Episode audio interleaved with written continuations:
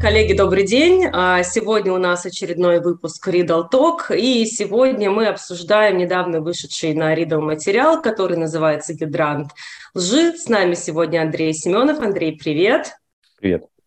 А в этой статье Андрей с коллегами подвели итоги своему большому исследованию, в ходе которого они проанализировали большой массив данных, собранных а, с российского телевидения и из социальных сетей. В ходе этого исследования исследователи наши а, попытались просмотреть те нарративы, которые а, российская государственная пропаганда продвигала с 24 февраля, то есть с начала войны, по июль, и также в июле ребята посмотрели на социальные сети, каким образом люди реагируют на официальную пропаганду, насколько э, люди покупают или не покупают те или иные нарративы, и насколько вообще э, эти государственные официальные нарративы соответствуют э, людским обычным настроениям. Андрей, можешь ли ты сперва, наверное, рассказать чуть подробнее о вашем исследовании какие нарративы основные вы выделили а, в информационном пространстве официальном и как эти нарративы менялись со временем?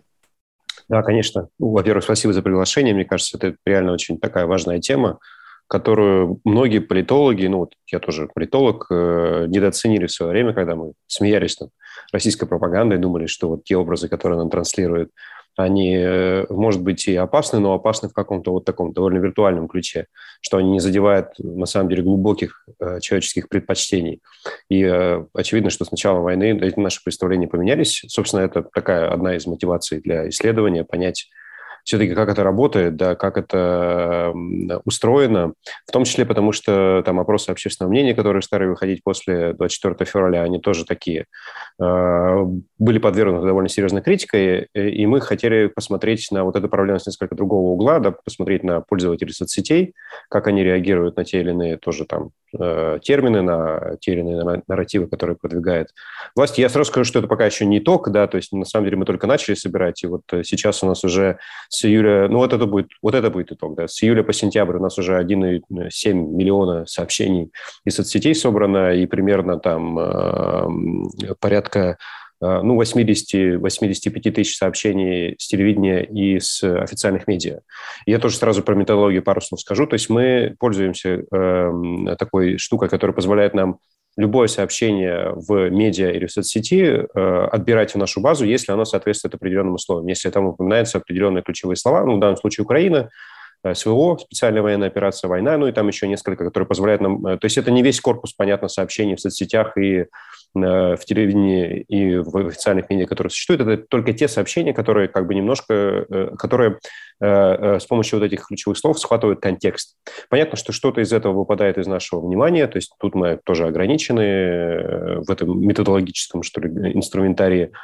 Но по большему счету, как мы потом там вручную пока что выясняли, потом попытаемся сделать автоматически, вроде как мы реально ухватили именно те сообщения, которые относятся, собственно, к предмету разговора, да, к, к, к войне э, в Украине. И там действительно для нас некоторые вещи оказались довольно интересны. То есть, например, первое наблюдение, которое мы, мы делаем э, на основе анализа вот телевизионного корпуса – что вот э, э, журналисты, когда писали в начале мая про то, что некоторые термины не сработали, и Кремль, и администрация президента немножко обеспокоены тем, что там слова типа денацификация и демилитаризация не получили резонанса, их надо выбирать из эфира, мы видим действительно, как это происходит. Там в материале для Ридла как раз есть там вот график, который показывает, что эти слова взлетели буквально сразу же после э, начала войны, там э, первые две недели, но потом э, очень быстро ушли на задний план, и, в принципе, сейчас они употребляются, но во многом в связи скорее с официальными, потому что все равно эти термины уже не исключить официальной повестки, кто-то из сенаторов, кто-то там из официальных лиц, губернаторов, еще кто-то их употребляет, но по большему счету эти слова не сработали. Они не смогли стать теми как бы якорями, на которых строится э, вот современное, как бы, текущее обоснование, что ли, да, военных действий. Зато, э, кажется, вполне сработали другие, вот над которыми пропаганда работала все предыдущие пресловутые 8 лет. Это, например, слова типа НАТО, да, угроза там коллективный Запад, Запад. И так далее. И вот это, конечно, очень важный момент, что то, над чем пропаганда работала действительно последние там, 8-10 лет, оно оказалось очень хорошим основанием для того, чтобы, а, обосновывать саму специальную военную операцию, но и мы видим, как, например, перед тем же объявлением, сейчас уже на новых данных, перед тем же объявлением частичной мобилизации, эти слова также точно начинают взлетать вверх, то есть НАТО, угроза там и так далее, разного рода язык такой дегуманизации, да, там, нацисты, боевики, террористы в отношении украинцев и ВСУ, он прям там, опять-таки, накануне объявления выстреливает. То есть, опять-таки, вот эти вещи, которые пропаганда готовила очень долго, а, они оказалось, что они такие въедливые, то есть они въелись вот в структуру, что говорится, не просто пропагандистского телевизионного дискурса, но и в социальных медиа. Более того, в социальных медиа они, они едва ли не чаще употребляются. То есть мы там делаем такую штуку, мы нормализуем количество слов на... на понятно, что в ТВ, на, ТВ, на телевидении, короче, тексты гораздо меньше, чем, например, в социальных медиа по объему. Поэтому мы там нормализуем и можем непосредственно их сравнивать. И оказывается, что соцсети прям э, очень такая благодатная почва для, например, и для дегуманизации, и для вот этой э, дискурса о нарратива, точнее, о угрозе со стороны НАТО и так далее. А, так что вот, э, наверное, вот это было наше основное удивление, что несмотря на то, что вроде как э, пропаганда, с одной стороны, вот хотела использовать эти новые термины типа демилитаризация, денацификация, они не сработали, но то, что было старым, то, что уже было как бы использовано, оно очень хорошо стало, оно стало хорошей основой. И мы пока не наблюдаем, чтобы что-то новое было найдено. Это тоже интересно. То есть пропаганда, она вроде адаптивна, но в то же время в силу вот разных обстоятельств мы предполагаем, что возможно, потому что изначальная ставка была на то, что будет очень быстро, да, э, будет блицкрик, и поэтому большой объем пропаганды не понадобится. Но тут оказывается, что теперь уже война ведется более чем полгода, и надо что-то новое придумывать. И кажется, что-то новое сильно придумывать не удается, поэтому будем опираться на старое. Запад, НАТО, вот это все. Да, я бы хотела здесь остановиться чуть подробнее, подробнее на этом а, антинатовском, антиамериканском нарративе, потому что в своих исследованиях я тоже видела, что выстраивание вот этой российской идентичности, попытка мобилизации общественной поддержки на фоне вот дихотомии, противопоставления а, коллективному Западу, оно начиналось а, даже не 8 лет назад, и мы видели пики популярности, допустим, 2003 год на фоне американской кампании, американской операции в Ираке, была большая медийная антиамериканская, антинатовская кампания. Тут же был пик популярности Путина. 2008 год на фоне а, российско-грузинской войны произошло то же самое, потом 2014 год, ну и вот сейчас мы наблюдаем очередной пик. Как тебе кажется, это креатура пропаганды или же здесь есть что-то такое глубинное в массовом сознании, чувство ресентимента, на котором и зиждется успешность этого нарратива? Ну да, мне кажется, в любом случае пропаганда, чтобы быть успешной, должна зацеплять все-таки э, довольно мощное массовое настроение. И то, что мы знаем из других исследований по поводу того, например, почему у Путина популярность да, высокая, в том числе потому, что россияне считают э, основным его достижением достижение на международной арене, в частности, там, отстаивание суверенитета, да, а, дал отпор НАТО и так далее. И то, что мы знаем из исследования настроения российской элиты, э, там такая же история. То есть российская элиты все 90-е годы довольно большая их часть оставалась антизападной по своим настроениям и так далее. То есть я думаю, что здесь даже в этом смысле это даже не пропаганда, а действительно отражение в каком-то смысле настроений довольно существенной части российской элиты, это, это, для них это не для них это не сочетание фактов и лжи, да, для них это на самом деле вот все, э, что касается НАТО, ее э, угрозы Североатлантического организации Альянса России и так далее, это правда. Да, даже если она там не, неправда с фактической точки зрения, они там все равно найдут способы, как, это, как эти дыры в нарративе заткнуть. Поэтому мне, да, мне кажется, что в этом плане как раз действительно этот нарратив хорошо ложится на массовое настроение, и так иначе мы тоже из прошлых исследований исследований знаем, что это хорошо коррелирует с возрастом, там, с определенным специфическим, специфическим опытом. Да, то есть чем старше, тем все-таки, чем больше советского опыта у, у россиян, э, тем больше они поддерживают этот нарратив.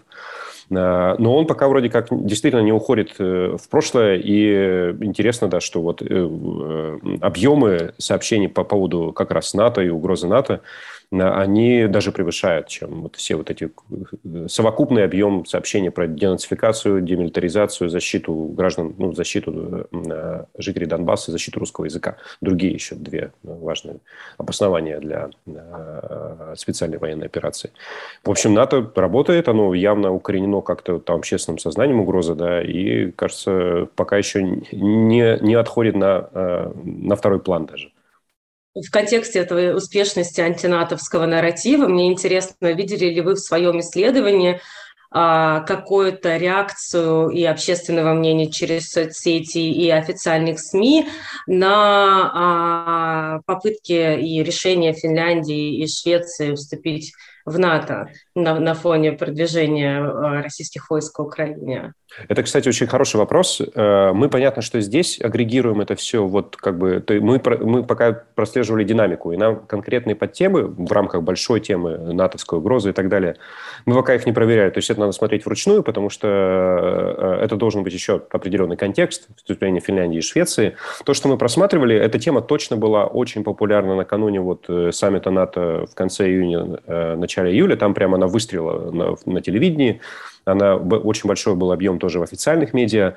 Э, в социальных сетях э, то, что мы видели, по крайней мере, это не сильно сказалось. То есть там, понятно, мы тоже об этом слегка упоминаем, и это требует потом отдельное решение. Там боты, тролли, вот все, что вот эта вся кремлевская армия, она, понятно, реагирует и создает тоже такие всплески в этих соцсетях. Но, кажется, сильно большой реакции именно на эти события, такие официальные натовские события, что там происходит, обычно пользователи это особо не волнует.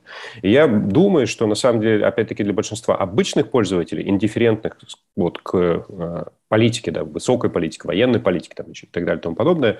Вступление Швеции и Финляндии в НАТО, скорее всего, прошло без каких-либо ну, а особо они его и не заметили. То есть их гораздо больше волнует тут как бы сам общий нарратив про то, что э, НАТО представляет собой угрозу, оно представляет вооружение Украине, это, значит, там Вашингтон, еще кто-то за ним стоит. А какие-то вот эти вещи, связанные там вступлением новых стран и так далее, это скорее такие э, очень побочные сюжеты. Но это будет интересно посмотреть, на самом деле, на следующих этапах, когда мы попробуем разобрать это все на отдельные составляющие и посмотреть вот действительно в рамках темы большой угрозы НАТО, что вообще важно было пользователям соцсетей? Как они на это реагировали? На какие подтемы они реагировали? А еще один нишевый нарратив, который мне бы хотелось разобрать, это нарратив, такой запугивающий нарратив о возможности ядерной войны, наверняка ты тоже видел, что в различных ток-шоу, как минимум, там с марта начали стрелять этими возможными а, сценариями развития событий негативных. А, наблюдаешь ли ты в социальных сетях какую-то панику по поводу возможной ядерной войны или превентивного ядерного удара, стратегического ядерного удара со стороны России? Потому что даже в исследованиях Левада-центра мы видим, что даже среди тех, кто поддерживает политику Владимира Путина, больше половины Украины страшатся возможности ядерной войны?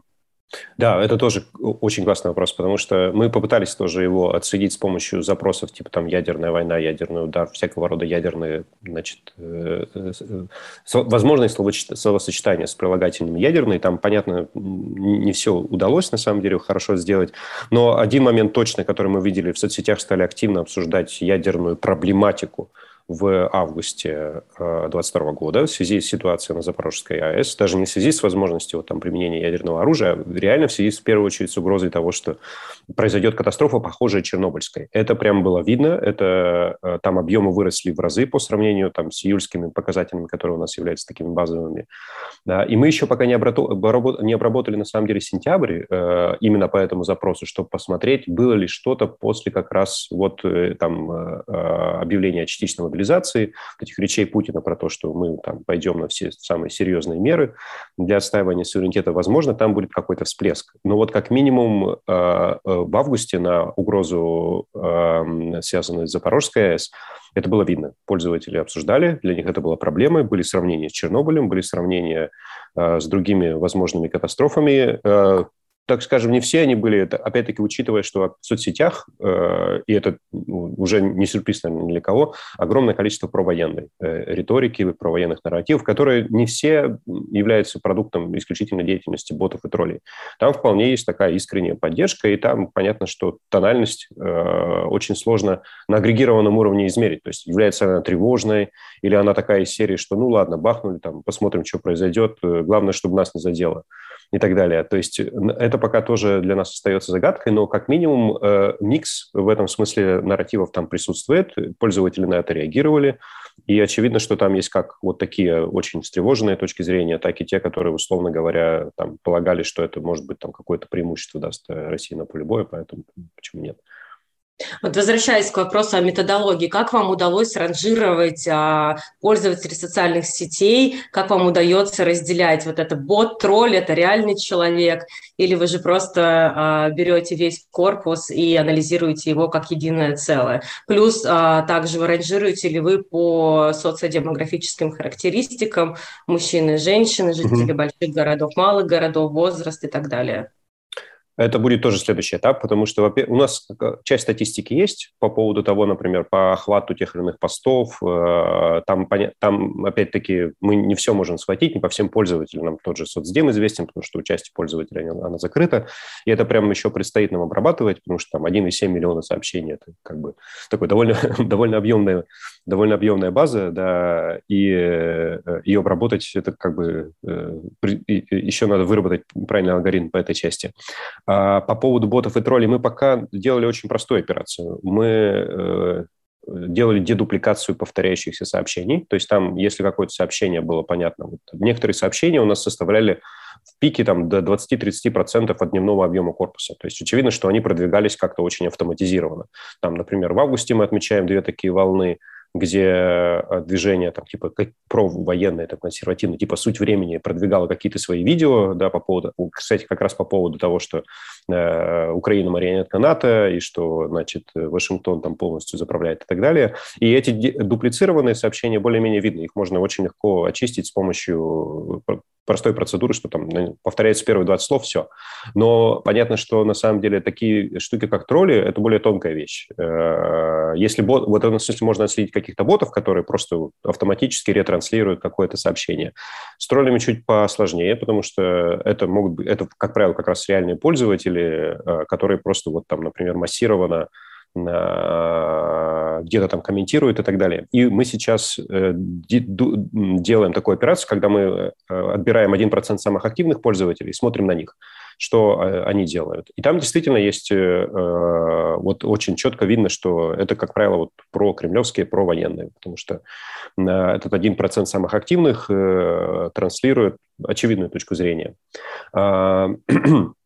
Ну, мы пока еще вот с этой частью не работали вот последовательно. То есть мы на отдельных там, промежуточках посмотрели и так далее. Есть более тонкие процедуры вычисления троллев, там, алгоритмические и так далее. Там об этом тоже э, товарищи типа там э, Джошуа Такера и прочих э, писали на материалах Твиттера. И действительно проблема в том, что там некоторые, вот по их исследованиям в Твиттере там на пиках каких-то протестных волн там до 80% можно было пользователей, которые генерируют контент, в день э, можно было отнести к ботам и троллям. Это, конечно, проблема для нашего исследования, потому что оказывается, что вот из этой одной из миллионов миллиона сообщений, на самом деле релевантных может быть гораздо меньше.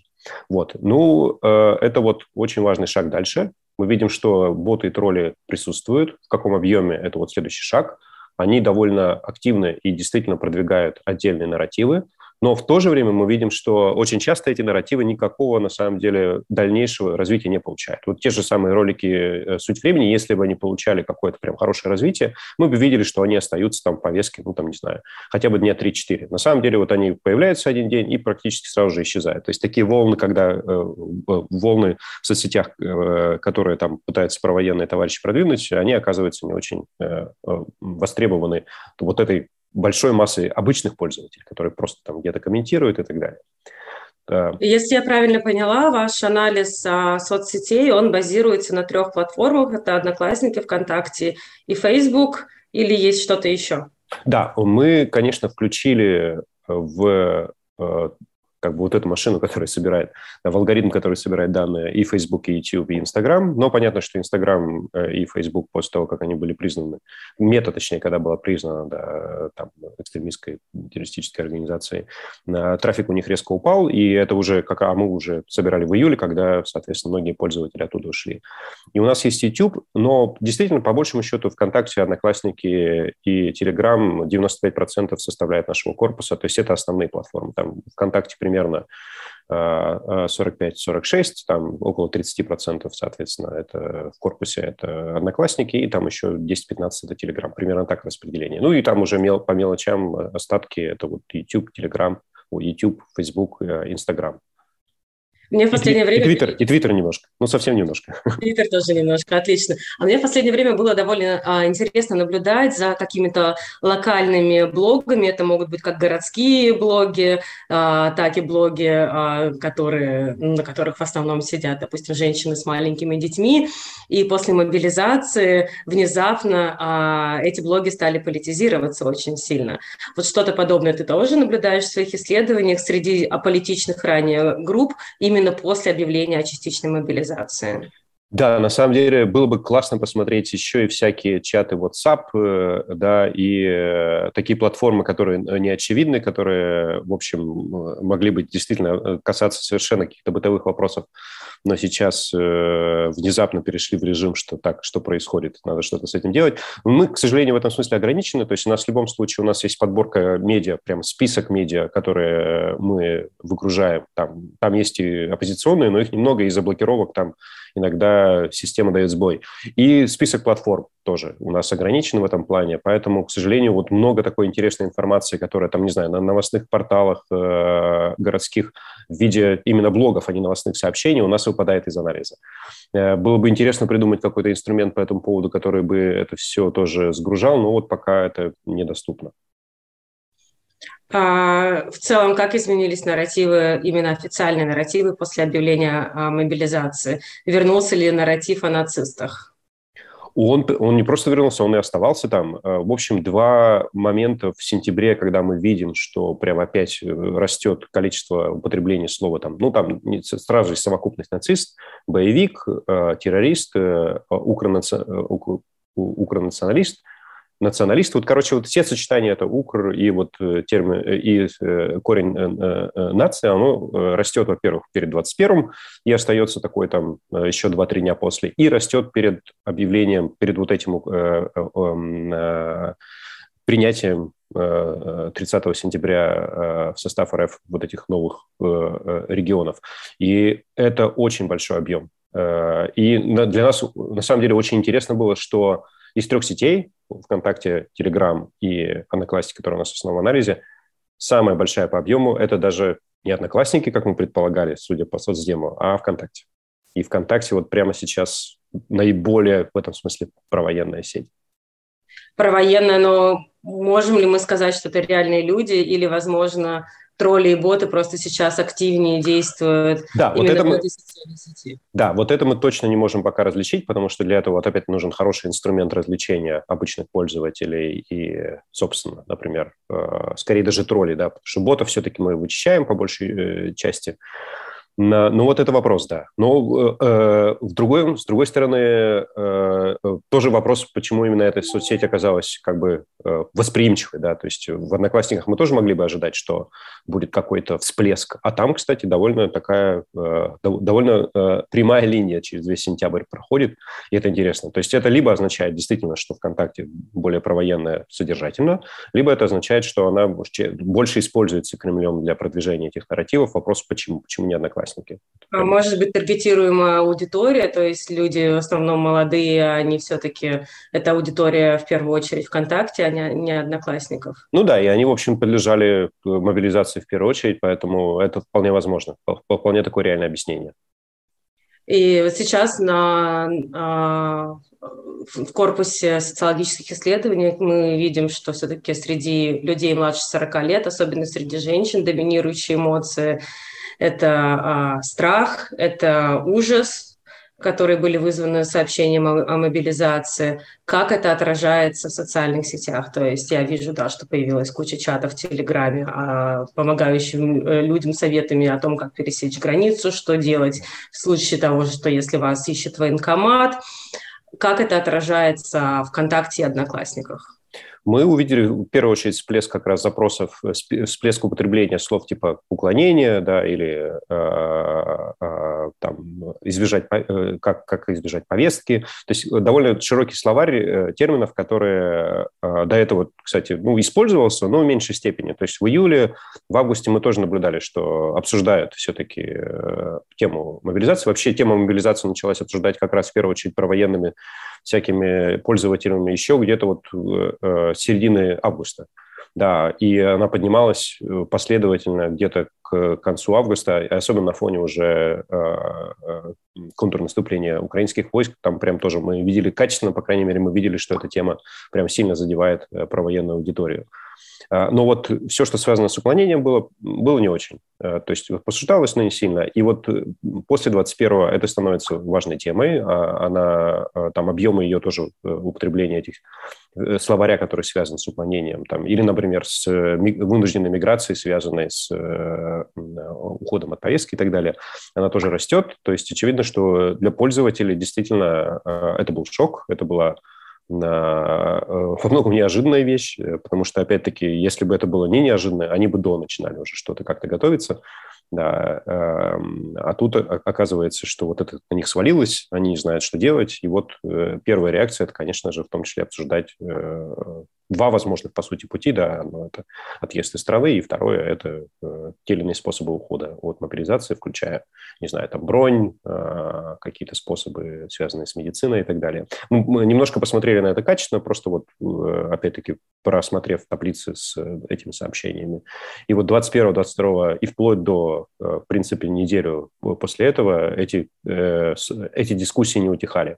За октябрь у нас, к сожалению, данных нет, но я думаю, что эта тема должна, быть, должна держаться до сих пор. То есть, как минимум, из того, что ты видишь на фоне объявления мобилизации, мы не наблюдаем какого-то сплочения вокруг флага, сплочения вокруг э, Путина, ну, как минимум в социальных сетях. Э, они могут, конечно, там тоже как-то сплочаться вокруг него, но понимать, что э, там э, на, эту, на, на, на вот эту войну они не поедут. То есть мы, конечно, не знаем, какая мотивация у пользователей, мы все равно это не сможем отследить, да, что они там, кто из них поддерживает, кто из них не поддерживает. То, что мы опять-таки видели из других каких-то репортажей и так далее, да, что а, действительно не все те, кто бегут там от мобилизации, были, там, не знаю, вот от этой волны мобилизации, Э, они были там оппозиционерами, там, противниками э, текущего режима и так далее. Они вполне могли бы как бы либо быть неиндифферентными, либо даже что-то поддерживать. Но, очевидно, реакция вот на это событие заключается в том, что они не собираются в этом участвовать. И э, они, то, есть в этом плане, конечно же, сплочение вокруг знамени и серии это все-таки там, да, вот как пытаются продвигать многие там провоенные блогеры, что-то там, э, значит, священная война там, и так против Запада, еще чего-то, этого, конечно, очевидно, нет. Возвращаясь к твоему тексту, мне показался очень любопытным твой вывод о том, что э, тот факт, насколько быстро власти стали закручивать гайки в медийном пространстве, принимать законы о там, на так называемых фейках о российской армии, в том числе свидетельствует о том, что они не очень-то пытались убедить население, почему мы воюем зачем нам это все надо. То есть сразу же было понятно, что будет просто силовое подавление несогласных и попытка минимизации независимой интерпретации событий и независимой интерпретации всего происходящего. Соответственно, то же самое, наверное, происходит и сейчас. И можем ли мы в таком случае говорить, что пропаганда сейчас работает не на убеждение, а на, просто на повторение того, что э, продвигает Кремль или Зачем она тогда все это продолжает делать, если убеждать уже никого не надо? Угу. Ну да, вот мы-то ссылаемся тоже. Мне кажется, это да, это, это вполне корректно э, э, это, это утверждение. Э, э, вот там мы еще ссылаемся на такой доклад про гидранты лжи, который потом выведен был название статьи.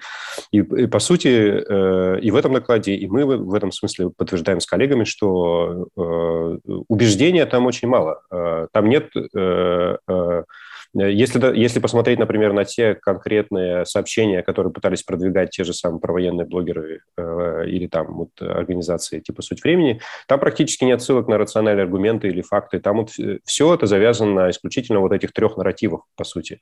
Э, первое – это НАТО как угроза, второе – надо сплотиться перед этой угрозой, третье – Украина – это прокси, там вот, э, значит, недочеловеки и так далее.